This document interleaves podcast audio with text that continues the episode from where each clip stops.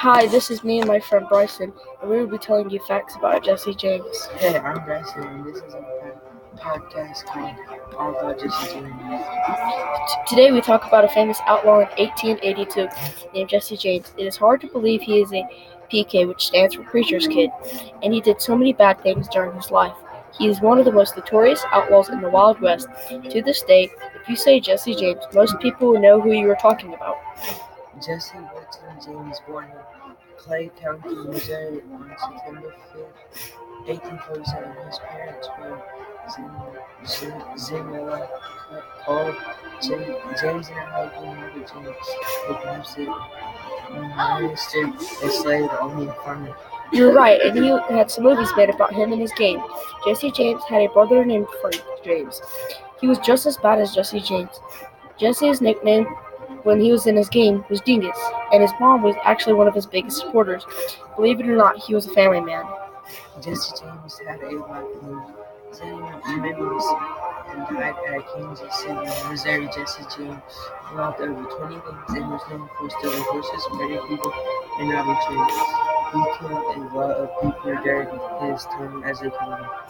He was shot several times throughout his life during his many crimes.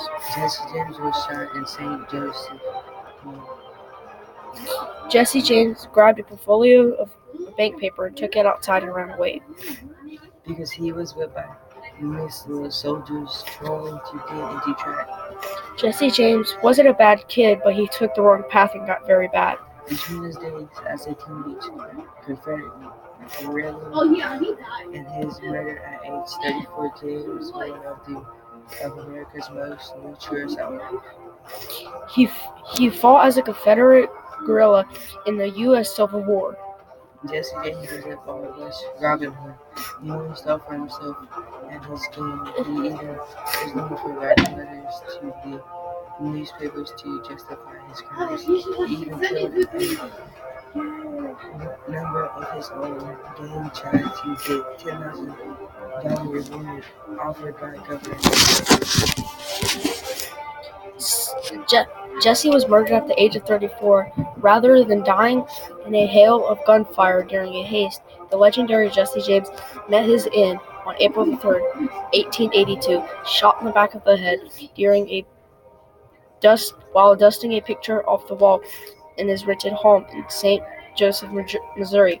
His wife and two children were in a nearby room. Jesse James was buried in Mount Olivet Cemetery, Kearney. This is all the time that we have today. Thank you for listening to our podcast. Yurt.